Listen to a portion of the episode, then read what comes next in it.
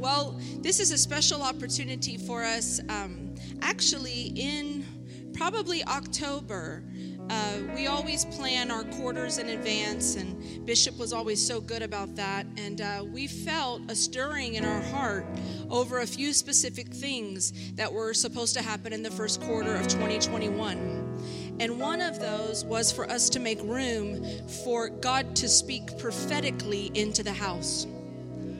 Okay, I'm gonna try it on this side. Because there's something about a, a, a kairos word in a moment that God gives a house that they're able to attach to and begin to run. It's like Habakkuk, unless it's something is made plain, then others cannot run with what the vision is.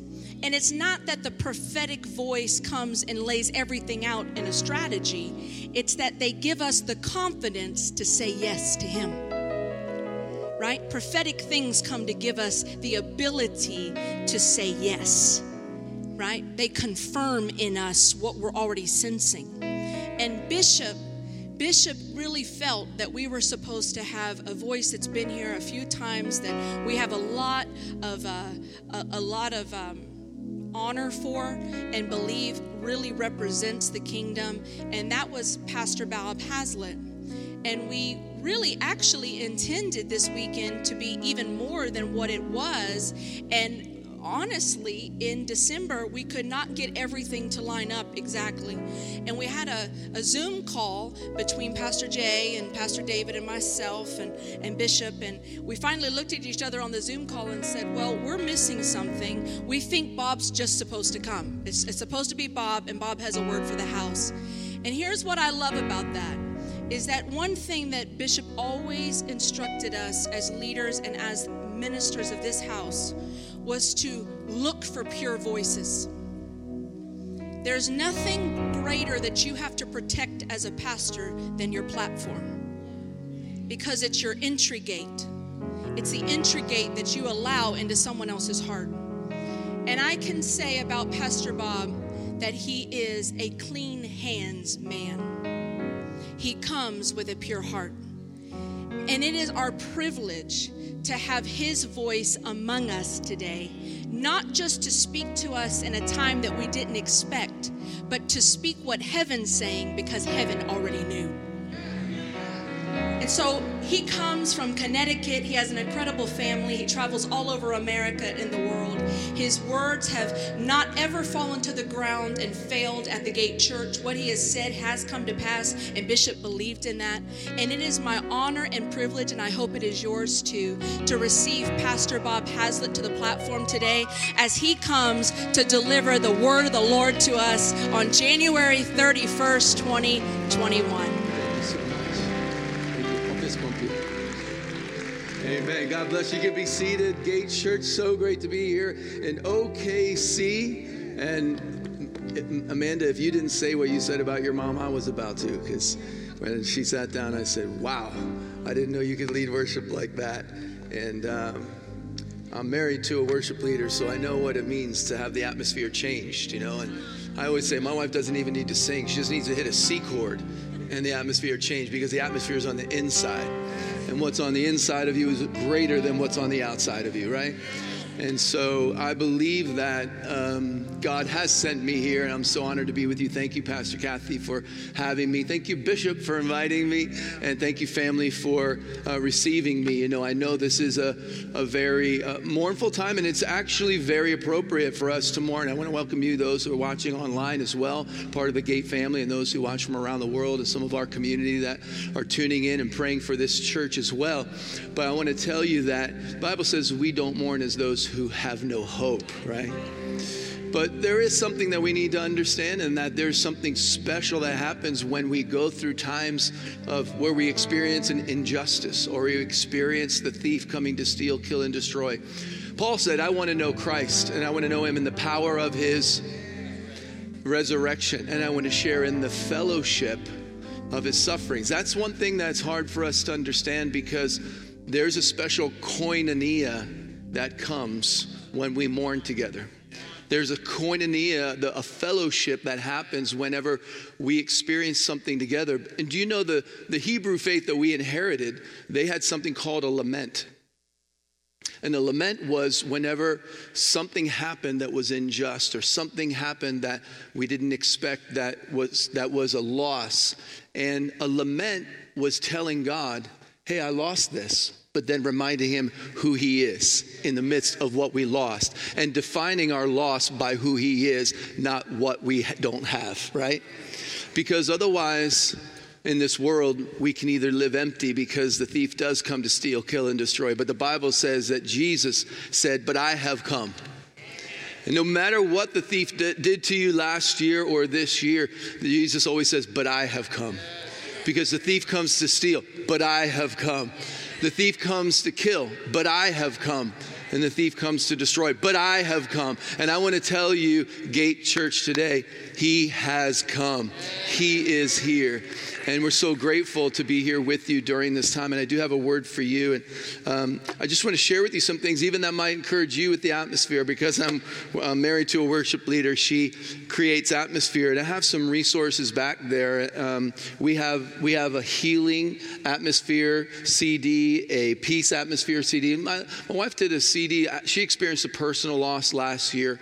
And um, she just went into the studio. I don't know how many of you know Bishop Joseph Garlington. He's like a papa to us, but she went in with Clarence, his minstrel, and she did this CD called The River. And it was actually the oil of joy from mourning.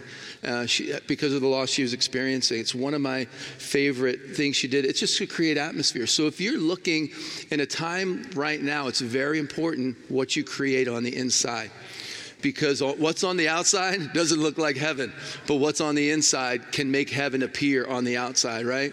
So I just want to encourage you. There's some things back there also, just some resources I have if you want to learn more about the gift of prophecy, how you can hear God's voice in the midst of the chatter and the clutter of this world. Does anybody know there's a lot of noise out there?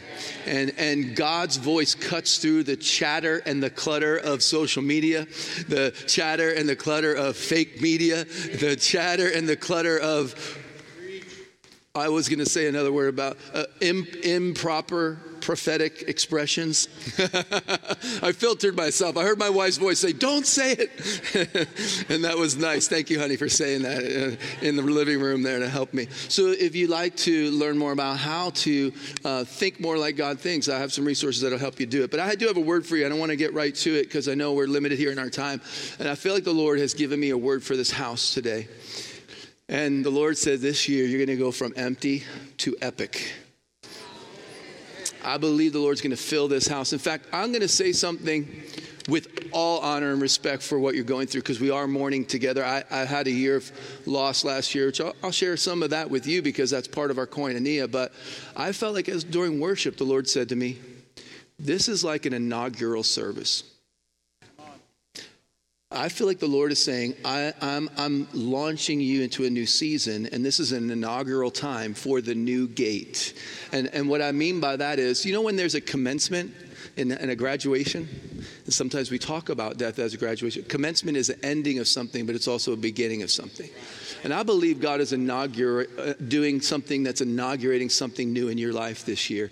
And I want to speak into that. There's two scriptures I want to take you to. One is Isaiah 43, verse 18 and 19. And then the second one will be 2 Kings 4, uh, 1 through 8. We're going to look at these, and, and these will be familiar to most of you. The second one might be unfamiliar to some people, but uh, I think for this church, I know you're a Bible preaching church, a Bible believing church. And so I know it's not going to be unfamiliar to you, but I want to give you some things I think the Lord has for you today. Uh, turn to someone and say, This is going to be epic. I just want to build your faith because you know, epic doesn't come in the midst of overflow, it comes in the midst of emptiness. You know, Jesus fed the 5,000 in the midst of no food, He, he calmed a, a storm in the midst of, uh, in the midst of fear. And I want to tell you that what God, when the thief comes to steal, kill, and destroy, that's when He comes to bring you life, but not just life, life to the full the epic life. So this is going to be epic. All right. Verse, verse 18 and 19 of Isaiah 43 says, Forget the former things. Do not dwell on the past. See, I am doing a new thing.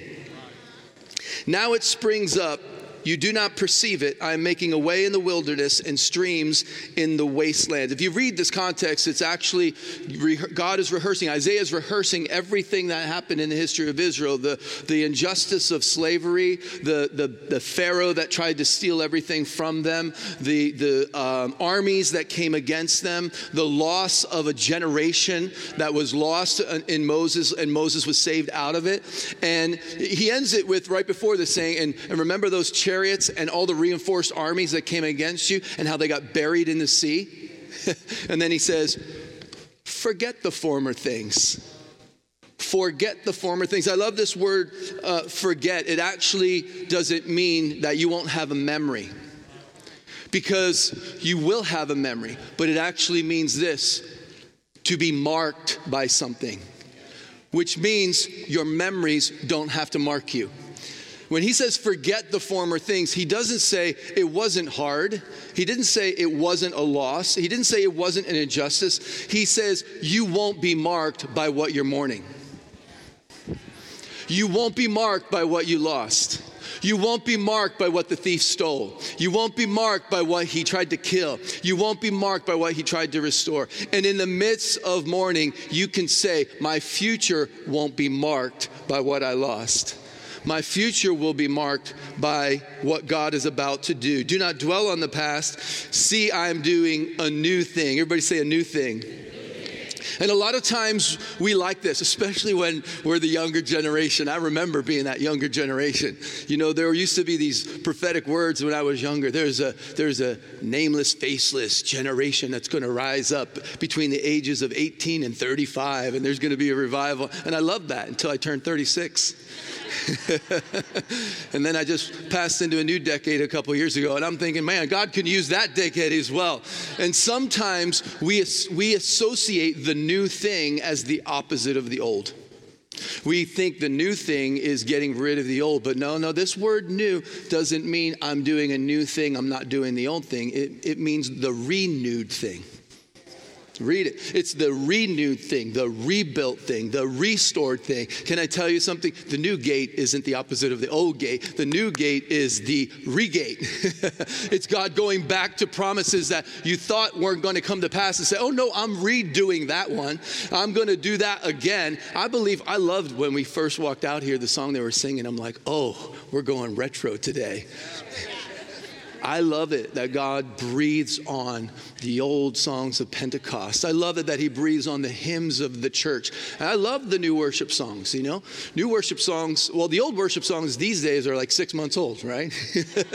Because they come out so fast and we're so addicted to the new and we're so charged by the new and we get over adrenalized by starting something new. Even in the prophetic, we do it all the time. We prophesy things and then we get there and we prophesy something else and we're so addicted to something that's new and something that's relevant. But I, I love what a friend of mine said recently. Said, just because something is recent doesn't mean it's relevant.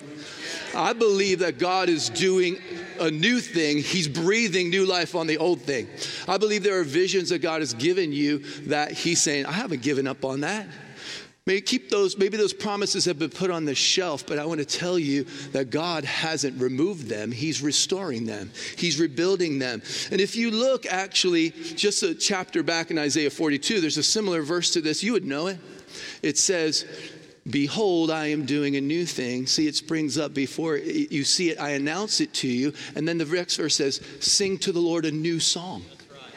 So that means that the new sound is attached to the new thing. Before you can see God redo, rebuild, restore, you have to re sing. You have to get a new song for your new thing. And here's what I want to say to you, Gate Church there is a new sound that's coming. And it's because you need a new sound for your, to see your new thing.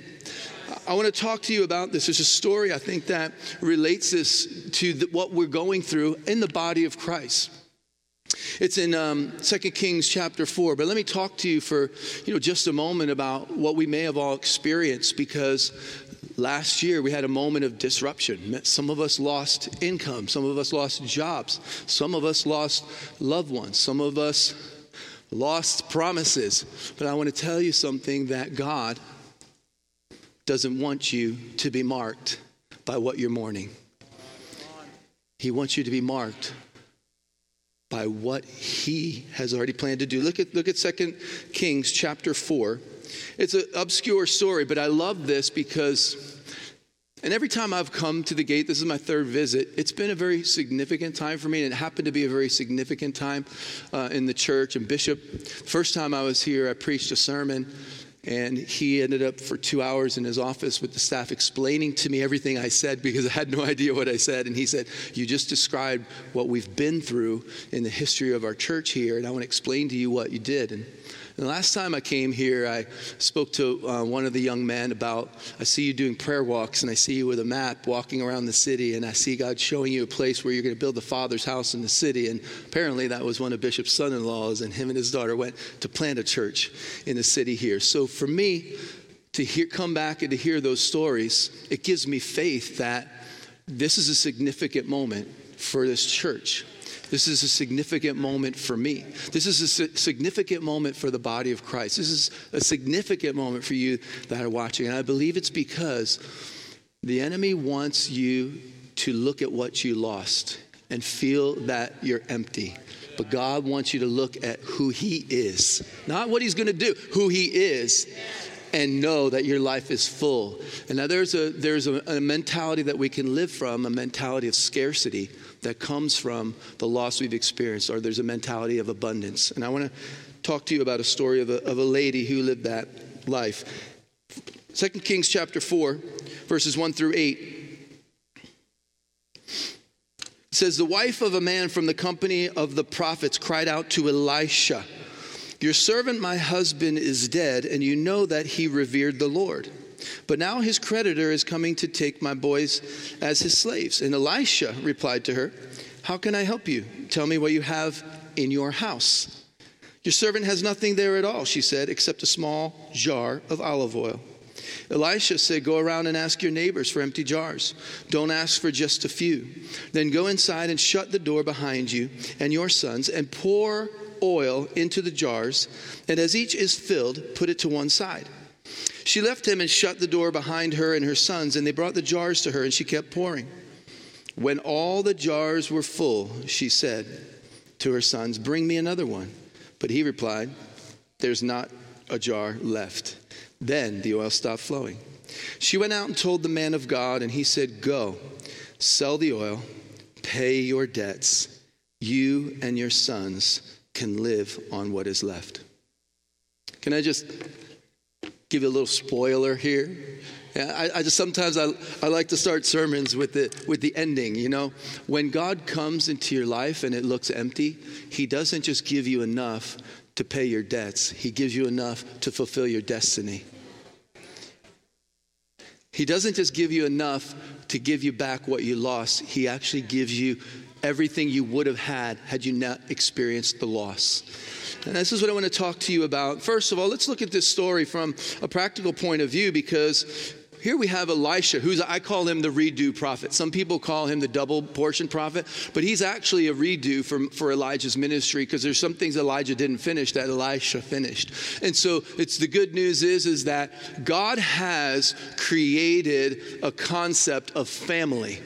And that family doesn't mean that when I fulfill my destiny, you have nothing left to do. But actually, my destiny is attached to your destiny. And my destiny is attached to my father's destiny. And my destiny is attached to my mother's destiny. And my grandmother's destiny. And my grandfather's destiny. You see, your destiny is not about what you're called to do, your destiny is about the family that you're called to be in. And so that's why it says in Hebrews chapter 11, these all died in faith, having not fulfilled their promise, because God left something better for us, so that by us they would receive their reward which tells me that Bishop fulfills his destiny when you fulfill your destiny. That, that God left something for us to do so that he gets his reward. God left something for us to do so that Jesus gets his reward. God left something for us to do so that those who sowed seeds in this area of Oklahoma, where there's been a history of revival, God has not forgotten them, but God is going back to the seeds in the ground and he's saying, as rain and snow come down from the heavens and water the earth, so my word that goes out from my mouth will give seed to the sower and bread for food, and my word will not return void, but it will accomplish the purpose I send it forth to accomplish. Can I tell you that your tears of intercession and even your tears of mourning are watering the seeds in the ground of revival in this area, and there is a new sound and a new thing that is coming. I want to tell you it's necessary for the tears of mourning to be to be wept because those are what water the seeds of your destiny. And many times it's those tears of intercession, it's those tears of mourning that are the moisture that the soil needs in order for the seeds to come to harvest. Amen. Okay, so listen to this. Elisha comes to the house of a prophet. Now, this tells me that this was a man that was well revered.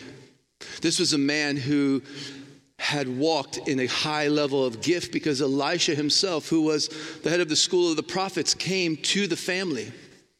So he visits the home of the woman, and he, as he enters in, you could see that the woman is focused on her husband dying, which is normal. She's lost something.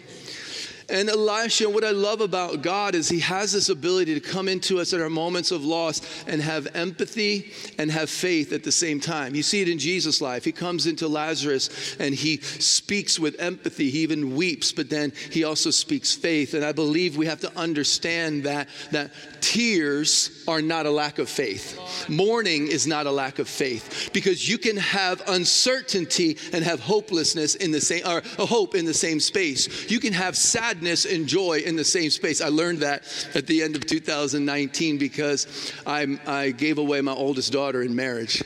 And uh, I walked her down the aisle, and there was both sadness and joy. I handed her to a young man, and there was both sadness and joy. And I was happy. We had fun. We danced at the reception, and we were happy. We celebrated that she had become a woman. We celebrated that she had kept her heart pure. We celebrated that she was going into a next season of life. And then I woke up the next morning and I walked by her empty room and then the mourning hit me. Then the tears hit me and i and i lost i experienced the loss that i had something. Uh, that something that i loved was lost. I want to tell you that sadness and joy can be in the same space. That uncertainty and hope can be in the same space. And so elisha comes into this place and he says to her. She says, My husband is dead, and you know that he, he revered the Lord, but his creditors are now coming to take my two boys as slaves. And Elisha replied, How can I help you? Tell me, what do you have in your house? She said, Your servant has nothing there at all. Stop right there. That's if we stop right there, then we live from a place of lack. We live from a place of scarcity. We live from a place where our, what we're mourning marks us. But then she says, Well, except a small jar of olive oil. Say to someone, There's oil in the house. See, the father had passed, but there's oil in the house. Where'd the oil come from? The oil came from the prophet. The oil came from the process. You see, oil is a fuel that burned, but it was also a commodity for them. And, and they used it for lighting lamps, they used it for burning cooking oil, they used it for even to sell and to buy things and to trade. And so oil was a very valuable commodity. You have to understand that olive oil is a special kind of oil because there's lots of oils you can burn with. You can burn with fossil fuels. You know what fossil fuels are? They're the, the refuse or the decay of dead things that were in the earth that turned to carbon, and then it turns into a fuel that burns, but it doesn't burn clean and it doesn't burn clear. And there's many times in our life we burn with the things that we lost. We burn with the things that decayed. We burn with the things that died, and we burn with that place. And I want to tell you, you can burn that way, but it'll burn you out. And there's another kind of fuel. It's a fuel called fat. It's from the lard of animals, it's from the excess. And that kind of fuel will burn as well, but it doesn't burn clean either. And sometimes in our life, we burn with things that are excesses, the desires of our heart, the passions that we have, the dreams that we have. And those are not bad things, but if that's all that we burn with, it'll burn us up. But there's a, another kind of fuel, and it's a fuel that comes from fruit See, because olives are fruit, right? And the fruit that is developed and the fruit that is cultivated and the fruit that takes time and its process has to be picked at the, at the peak of its ripeness. And then when that fruit is in the hand of the one who's about to bring the oil, the hand of the person that's about to produce the oil, how is the oil produced from your fruit? Pressed. The oil is in the pressing. The oil is in the pressing. The oil's in the pressing. And this woman is being pressed, and she's saying, All I have in the house is a little bit of oil. I want to tell you, Gate Church, body of Christ, you've been pressed. But it's because God saw the fruit of your last season. He saw you cultivate the ground and dig it up. He saw you plant the seeds. He saw you prune the tree. And it's been a long time pruning the tree. It's been a long time. And then I, I felt like the Lord said, you know what? Something happened at the beginning of this year that the battles of the last season are over. And now I'm picking the fruit from the last season. And if you let me press it, I'll bring out fresh oil. I'll bring out fresh oil in the house. And I want to tell you, Bishop's not here, but there's oil in the house. Bishop's not preaching, but there's oil in the house. Bishop's not bringing the word, but the oil is still in the house. And the Bible said if a seed falls to the ground and dies, it produces something. And I believe, Gate Church, you're going to produce preachers, men and women and children that will preach the word, that will have a prophetic perspective, that will declare the word of the Lord. But can I tell you something else? There is an oil in this house for healing. And you watch this year, I tell you that the word by the word of the Lord, you're going to see miraculous healings this year. God has oil in this house. Turn to someone and say, I got some oil in my house. You see, I'm not just preaching a rah rah sermon to you, I'm preaching something that's real in my life. You know, I walked by that empty room long enough in my house, and I said, I don't want an empty room in my house. I don't want to mourn what I lost. And said, I said to my wife, I want to turn my I want to turn that bedroom into a prayer room. Not so I can go in there and mourn that my daughter moved away with some other guy. I, I, got in there, what, and what I did is I, I, I used that prayer room to fill the emptiness. And what you do to fill the emptiness determines what the overflow of your life is. And so I want to tell you your promise starts in the press. But Elisha talks to this woman and said, Well, you got a little oil, that'll work. Go around and ask all your neighbors for empty jars. See, I want to tell you that the seed for your promise is already in the house. The seed for your destiny is in the house. The seed for your legacy is in the house. The oil for your inheritance is in the house. I want to tell you, you can take the father out of the house, but if you don't, if the father is still here, you still have an inheritance. I want to talk to you about that. So Elisha said, Go, go around and ask your neighbors for some empty jars. And don't ask for just a, f- a few. Then go inside and shut the door behind you, and you and your sons. Pour oil into the jars, and as each one is filled, put it to the side.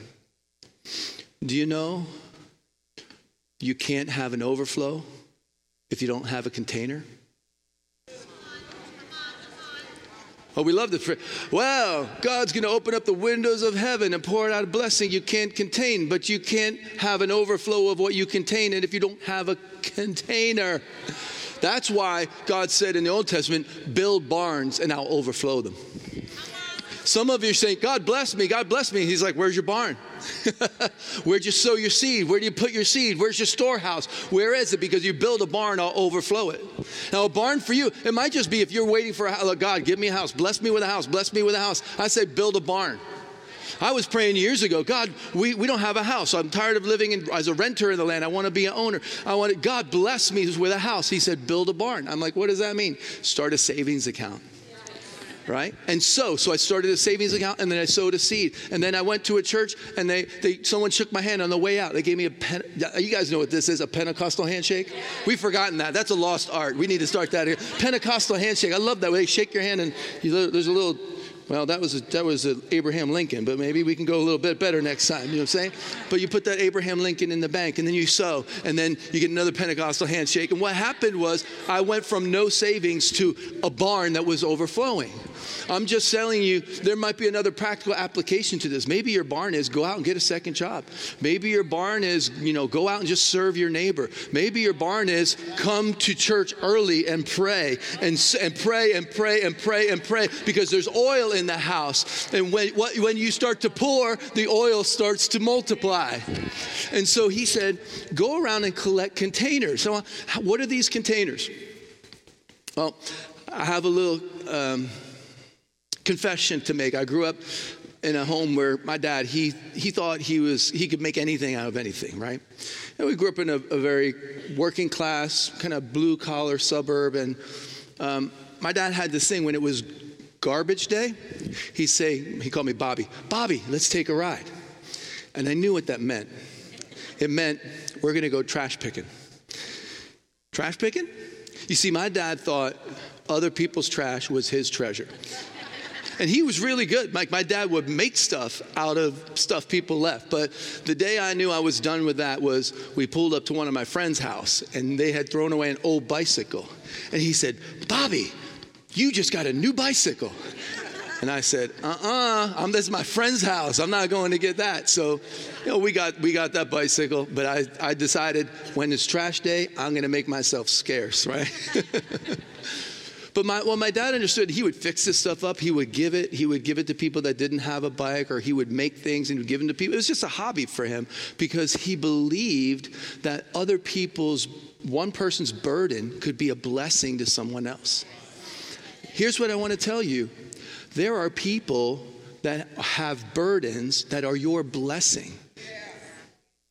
What does that mean? It means that when you go and you see the value in what other people have experienced, when you see the value in what other people have gained, when you sit and you listen to someone break the word, they've, they've labored over this. They've labored over this. You don't just go and say, oh, that was a good word. You go back and you go dig deeper. You build a container out of that thing. You build something that God can pour oil into. You build something that God can overflow. And so you got to collect your containers for this next season. What does that mean for you? Oh, let me tell you, where's the oil in the house? The oil's sitting right there. the oils in, in the, in the seven year olds that are going to lay hands on the sick and see them recover. The oils in the 75 year olds that are still praying for the revival to return. I want to tell you this is this oil is a generational oil and is a generational inheritance. And so you've got to find, let's talk about houses again. Several years ago, my wife and I were believing for revival to come into the region that we live in, and we've lived there since we got out of college. And it's one of the most unchurched regions of the country. And uh, uh, we had been to a, a, discouraging place in our life where we're like, God, we see God moving everywhere except for where we live, and we want to see revival where we live. And we were considering moving to another part of the country where God was already moving, you know? And the Lord spoke to us and He said, If you don't marry the land, I can't bless the land. You see, the reason that sometimes we don't experience the blessing is because we don't make covenant with where we are. And so we don't experience the covenant of God where we are. And so God wants you to experience the covenant blessings, but you got to keep covenant with where you are. And these are moments of time where we know where our covenant stands and we know who our covenant is with. And so the Lord spoke to us and said, I want you to marry the land. So my wife and I felt like that meant sell our house and buy buy a house, like marry the land, make a covenant with the land. That's that's a mortgage. It's a 30-year covenant with the land. That's what I call it. It's a 30-year covenant with the land. And and we sold our house, but we couldn't find. We made a list. We said, Lord, this is this is what we feel is our next season. We began to describe our next season, even though we felt empty. We began to write down what our next season looked like in our ministry, in our family, in our marriage, and in our home. And everywhere we looked, we looked at over 40 homes, we could not find one that we felt like was the container that God wanted to give us. Except my wife found it. It just, it wasn't on my list. It was like, I had three lists. I had a list that was like, this is possible. This is a faith list, and this is exceedingly abundantly more than I could ask or think. But my wife thinks exceedingly abundantly more than I can ask or think. And so the house she found wasn't even on the list. it was over the list. It was off the list. It was off the charts. It was not even something that I can even imagine in God's heart for myself. Well, I'll make the, the longer story short, but we ended up having to move into a short term rental. And, and there was a house that we had looked at, but it was just not on our list. It checked all the boxes, but it wasn't on the list. Couldn't afford it. And it sat there, and it sat there, and it sat there. It was a new construction. No one had ever, ever lived in it.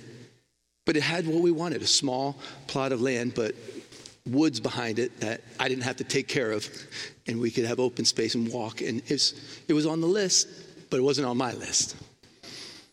But it became a burden for the builder. And when it became a burden for the builder, it became a blessing for the Bob.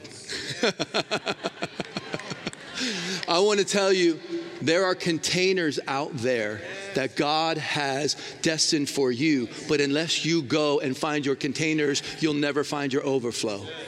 So I want to tell you this house was a container that God wanted you to have. And you had to go and you had to find it. You had to possess it. And when you do that, it's not always easy. You think these young men wanted to go out and ask people for their trash? Because that's what the containers were, by the way. These were their excess. These are the things they didn't want. They didn't see value in them. But I can tell you that when you can find the value in what other people have lost value in, their burden becomes your blessing. Someone say the oil's in the house. And so when you when you when you collect your containers, you don't just bring them out to the public. Here's what you do. So she left him as they, at the, Elisha said, Go around and collect all the containers, and, and after they're filled, put them to one side. So she left him, and she shut the door behind her and her sons. And they brought the jars to her, and she kept pouring. She kept pouring. She kept pouring. She kept pouring. And when the jars were full, she said to her son, Bring me another one. But he replied, There's not a jar left. And then the oil stopped flowing. And so she went and told the man of God, and he said, Go sell the oil, pay your debts, and live out your destiny with your sons. Here's what I want to say to you that you won't receive your overflow if you store what you're supposed to pour.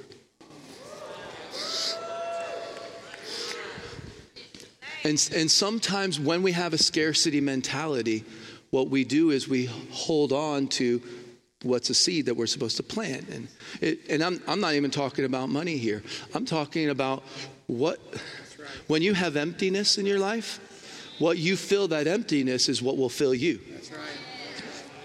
And what you do behind the door, where did she go to pour?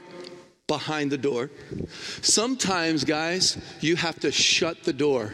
Shut the front door, they say. Shut the back door. Shut the door to the devil and start to pour out to the Lord. Shut the door to fear and start to pour out to the Lord. Shut the door to what you lost and start to pour out to the Lord. And I got in that prayer room and I just started to pour out to the Lord. Thank you for revival in New England. Thank you for sons and daughters that you're going to raise up. Thank you, Father, for building the Father's house here. Thank you that I lost a daughter, but you're giving me your Father father's, the father's house for this area. I began to pour, and I didn't know at the end of 2019 that what I was pouring behind the door was going to pour out of me in 2020 because you don't know what lies ahead, but you know what's inside when you get behind the door and you start to pour. And this woman, this woman of faith who had lost, still mourning her husband, has shut the door. So look at somebody and say, Shut the door. You know, shut the door and begin. Don't pour out your complaint to God, pour out your worship to Him. But I didn't know what was in store for me in 2020. I didn't know that in March that I would lose 50 meetings that I was scheduled for. I didn't know that in April my sister would call me and her husband was uh, diagnosed with COVID two weeks before. He was struggling with it. And it went to his heart and it took his heart. And she called me and we tried to bring him back in prayer and she tried to resuscitate him. I didn't know that I would lose a family member. I didn't know that in May I would take a Sunday afternoon drive on my motorcycle and maybe take a little wide corner. I don't know what happened because I woke up in the hospital two hours later. There's two hours of my life I don't remember, but I do. I remember waking up, and behind me there was a voice of a nurse in the trauma room, and she said, Sir, sir, where are you from? What country did you come from? I said, I'm from here. Why? She said, Because you've been talking out loud in a language I've never heard before. now, you have to understand me. In 2020, I said some language I shouldn't have said, all right? I had some words I shouldn't have said. But in that moment, maybe because of the medication, maybe because I was just half naked in front of a bunch of strangers, I don't know. I said, that's because I'm a, I'm a Christian and that's my heavenly prayer language. That's how I pray in the Spirit. And then everything went silent. She said, okay, sir. Let me tell you something. What you pour behind the door is what will pour out of you when you're being squeezed. An hour later, they took me to the seventh floor to my observation room. I had five cracked ribs. I had a concussion. I was laying in bed. A nurse came in, the floor nurse. She's taking my information into the computer, and, and uh, her voice sounded familiar. I said, Your voice sounds familiar. Are you the nurse from downstairs? And she said, Yes, sir, I am. I said, are you the one who asked me if I was from another country? And she said, Yes, sir. People say strange things when they have medicine in them, you know. And I said, No, I say strange things all the time. Don't. and I said, here's, here's what I found myself saying. I said, Look, I'm a follower of Jesus, and Jesus always has something to say to us. And he wants me to tell you that your eight year old daughter loves to draw pictures. Do you have an eight year old daughter that loves to draw pictures? She said, Yes, sir. And then I think she checked to see what kind of medicine they were giving me. and I said, She loves to draw cartoon characters, doesn't she? She said, Yes, sir, she does. I said, But what she really loves is music. She loved to play the piano, but she had a teacher that was very hard on her, and she quit piano, but she really wants to play, and it hurts her that she doesn't do music anymore. She began to weep, and she said, Who are you, sir? And I said, I'm just a Christian God talks to me and He wants you to know how much He loves you and your family, and He sees how hard you work. And that nurse gave her life to Jesus in my, in my hospital room. She had been working, it was the height of COVID. She had been working 12 hour shifts, driving an hour and a half back home. Hard life. She left the room in tears. She came back. She said, I called my husband. I told him this week I was going to quit my job. I told him I'm not quitting this job. I came to work for to meet you today and to meet Jesus. Can I tell you something? Even in your emptiness, what you pour starts to pour into you and will come out of you. I, am not saying this because I'm perfect. Like I could bring my wife up and she'll tell you testimonies from 2020 that sound like the opposite of that. I prayed some prayers I shouldn't have prayed. I said some words I shouldn't have said. I talked some ways I shouldn't have talked. But can I tell you something? When it all comes down, even if you said I got nothing at all, except Take the accept and start to pour. Take the accept and start to pour because God will use your accept to bring excess into your life. God will use your accept to bring exceedingly abundantly more than you can ask or think. What happens here? He said, Look, this is going to be enough, not just for you to pay your debts, but for your sons, now say your daughters, for their inheritance. This was a, a good man, this was a prophet. But let's just say prophets are people too. Preachers are people too. We get hangry sometimes. We say the wrong things sometimes. Sometimes, let me give you a secret. Maybe it doesn't apply to these guys. We don't practice what we preach. Sometimes. We keep practicing until we get it right. That's what we call practicing. I didn't live it right that day. Let me practice again. Let me try again. Can I tell you something? This prophet wasn't perfect.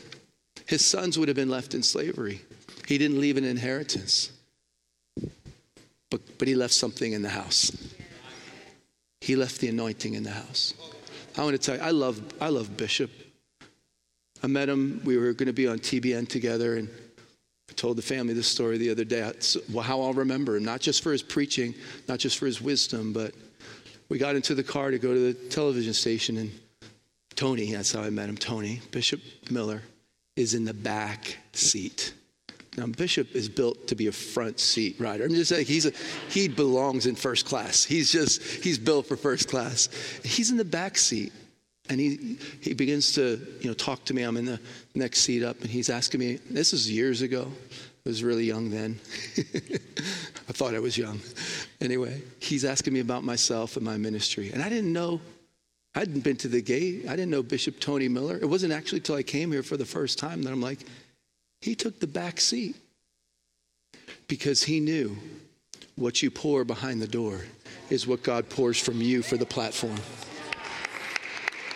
See, if you want to, if you want God to give you a platform to reach people, whether that's a business, whether that's a, a community outreach gift, whether that's being a preacher, if you want God to pour through you publicly, get behind the door and pour.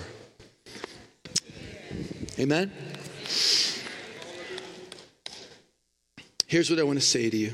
I'm going to ask the worship team to come. I believe that God has ended a long season of warfare for you guys. It's never you're not going to have to go through those battles. In many ways, and this is a, this is an improper analogy. It's it's an, it's it's too it's too shallow of a metaphor. But you know how David couldn't build the house he wanted to build because he was a man that had been through so much warfare right? And it, it took another generation, Solomon, who could rise up. And I, and I believe Bishop was built to be a warrior. He fought some battles, some that none of us will ever know because he was a worshiping warrior. he knew how to go behind the door and pour it. If he's like me, sometimes when I'm behind the door, I punch the wall too. I'm not saying he would do it, but sometimes I want to. I want to just be like, okay, God, can I punch something first before I lift my hands in worship?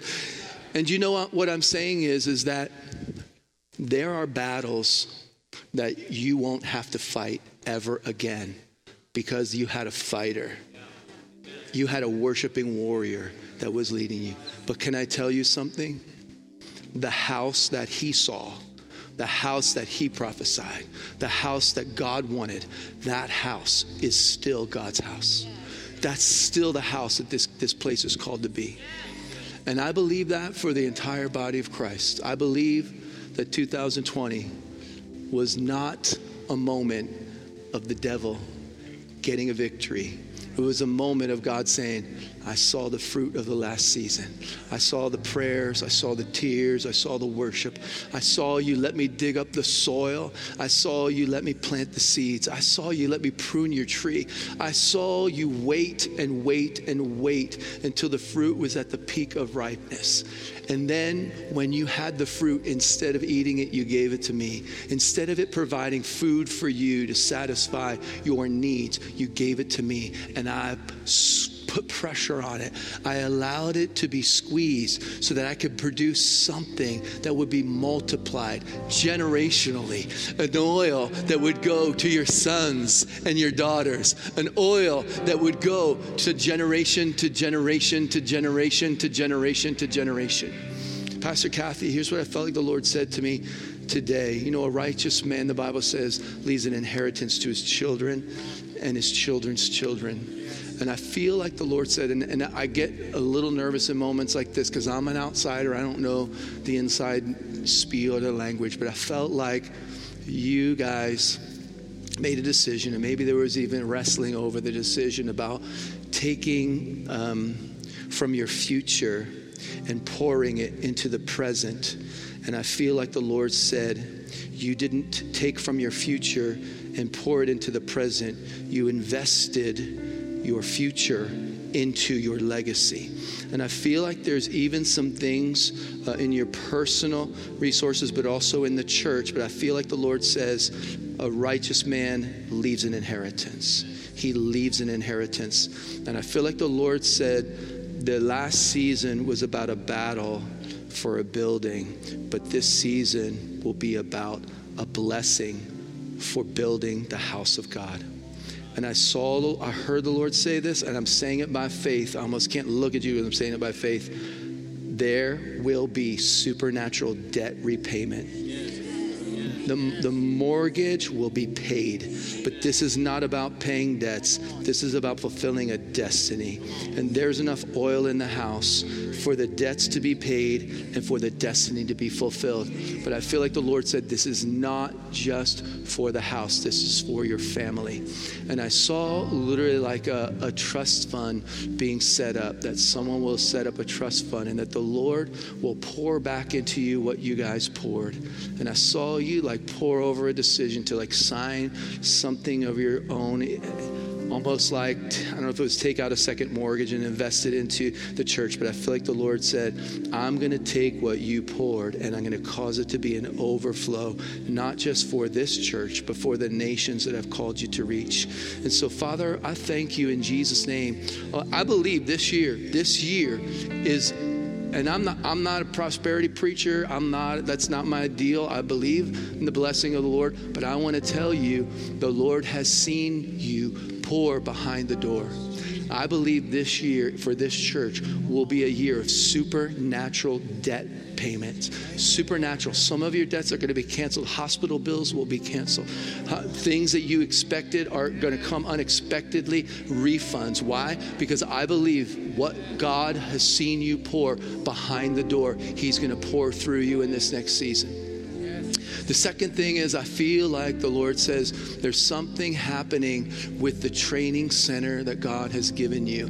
And I feel like there's a multiplication that's going to come on the equipping and the training center. For there was a vision to start a training center. I was part of that. I shared that I saw a, an accredited training center here, and it happened. And I know that's happening, but I feel like the Lord said it won't just be for ministry training, but I see even people being able to get degrees in other disciplines other than just Bible and ministry. And there is a, um, a collaboration with a university. It's going to happen. And education is one of the things that's shifting in the earth today. And the church can fill that emptiness, and we can raise up the next, next generation of psychologists, the next generation of healers, the next generation of politicians, the next generation of lawyers, the next generation of culture changers. Why? Because I believe that God has called not just preachers to come from this house, but world changers that will come from this house. And I feel like added to the certification programs of your training center for ministry and Bible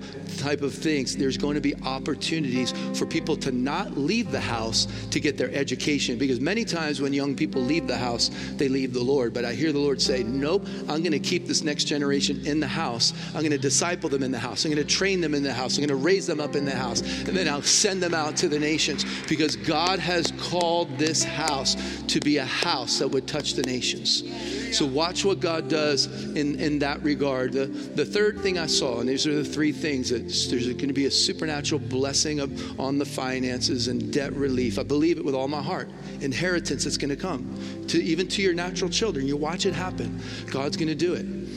He's going to raise up a next generation, not just in ministry and Bible, but other other disciplines. The third thing is I felt like and I heard it today, even as I was listening to the classics.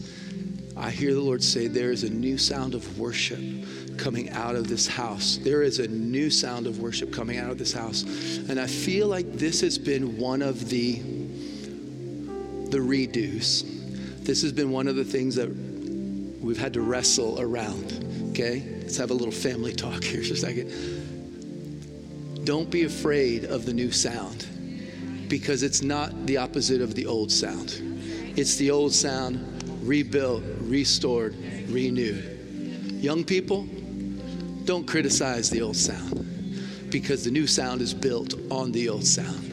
So it's a new sound, but it's the same spirit. It's a new sound, but it's the same Lord. It's a new sound. You can't see your new, your new thing without the new sound. But here's what I hear the Lord say there is a generation of radical worshipers that are rising up. I'm telling you, they look like David. They are going to annoy you because they don't care if they have ripped jeans. Like David, he just ripped his clothes. He goes, I'm going to rip my clothes and worship the Lord.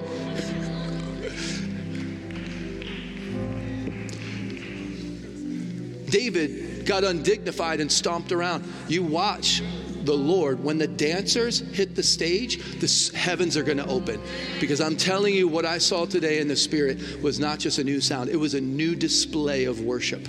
And I believe that God is raising up something out of this place. And there is a worship movement here that has that's just part of the new thing. There is a worship movement here that has not been birthed, and the reason is is because it needed to have the right moment. It needed to have the mixture of the cultures. It needed to have the mixture of the generations. I love white California worship, but I want me some black gospel worship too. Like I believe that God is blending the sounds, and as you blend the sounds of the generations, as you blend the sounds of the nations, as you blend the sound of the city and the suburbs, you will see heaven open and you will see the harvest come. So get ready. Because Jesus brought a new sound and it offended some people. Jesus brought a new sound and, and they didn't understand it. But can I tell you something? As one who is not is, is part of the old and part of the new. In the in the kingdom of God, there are ancient vessels and there are new vessels, and we need both. So don't be so ancient that you can't value the new. And don't be so relevant that you can't value what God did in the past. Amen? Stand with me to your feet. And God, we just pray right now in Jesus' name. Lord, I pray into this. I pray that each person would think today how they can go and find that empty place and what you want them to fill it, God. And Lord, I repent. I, have repented privately, I repent publicly for the times that that emptiness caused me to speak out of my lack, to speak out of my scarcity. But God, today, we don't say we have nothing at all. We say, God, there's oil in the house. There's oil in the house. Say it with me. There's oil in the house. Say it with, put your hand on your heart. There's oil in the house. Let me tell you, 2020 could steal, the thief could steal, kill, and destroy, but he can't take away what's inside of you. There's oil in this house. There's, there's still a little praise left. There's still a little faith left. There's still a little self control left. You know, forget the former things because what you're mourning won't mark you.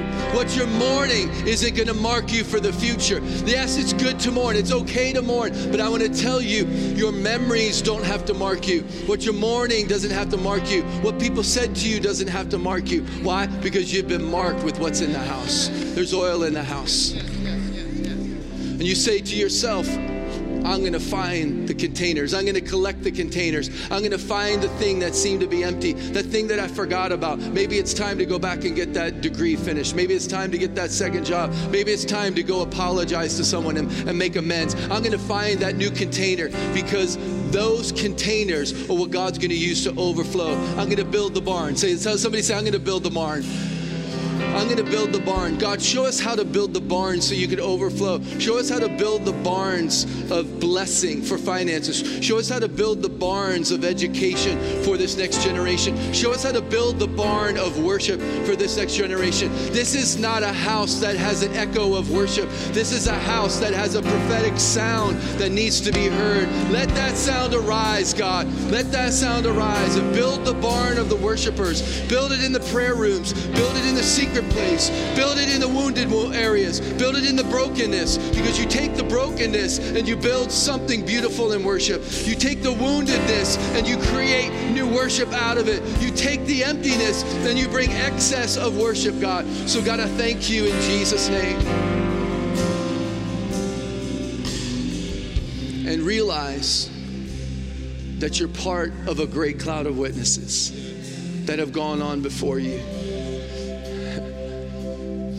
You didn't start this. You just get to jump in on it. You get to write the next part of the story. And there's parts of the past that seemed empty, but I hear the Lord say the rest of it's going to be epic. Someone say it's going to be epic. It's going to be exceedingly abundantly more than I can ask or think. It's going to be life and life to the full. And so, Father, today we stand in this place. We honor the past. We're not forgetting the goodness of the Lord. We, we won't even not have memories of the good things or, or the hurtful things. But what we won't do is we won't let what the devil meant for evil mark us for the good that you're giving us. I'd like you to lift with me your voices and I'd like us to sing that song we sang earlier. We give you all the glory. Because when you're in that place of emptiness, you can either see what you lost or you can look to who you have. And you can fill, you can pour. So let's just pour for a moment to the Lord. Do you guys sing it with me? We give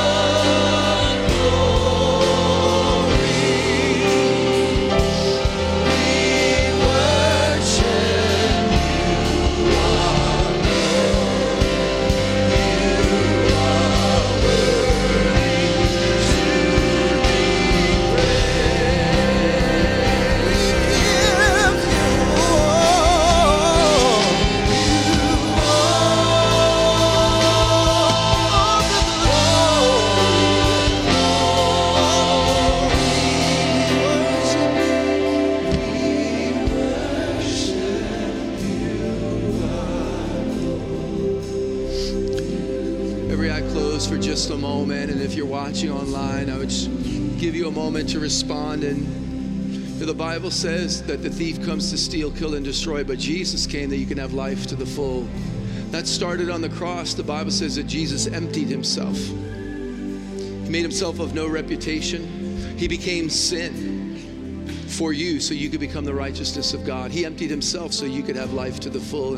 The Bible says all you need to do to become the new creation in Christ is to believe Jesus is the Son of God, believe that God raised him from the dead and he went back to be with the Father. And when that happens, he takes what's empty and he fills it. He takes what's old and makes it new. He takes what's dead and makes it alive. And I just want to be aware if there's someone here online or if there's someone here in this place, you've never given your life to Jesus.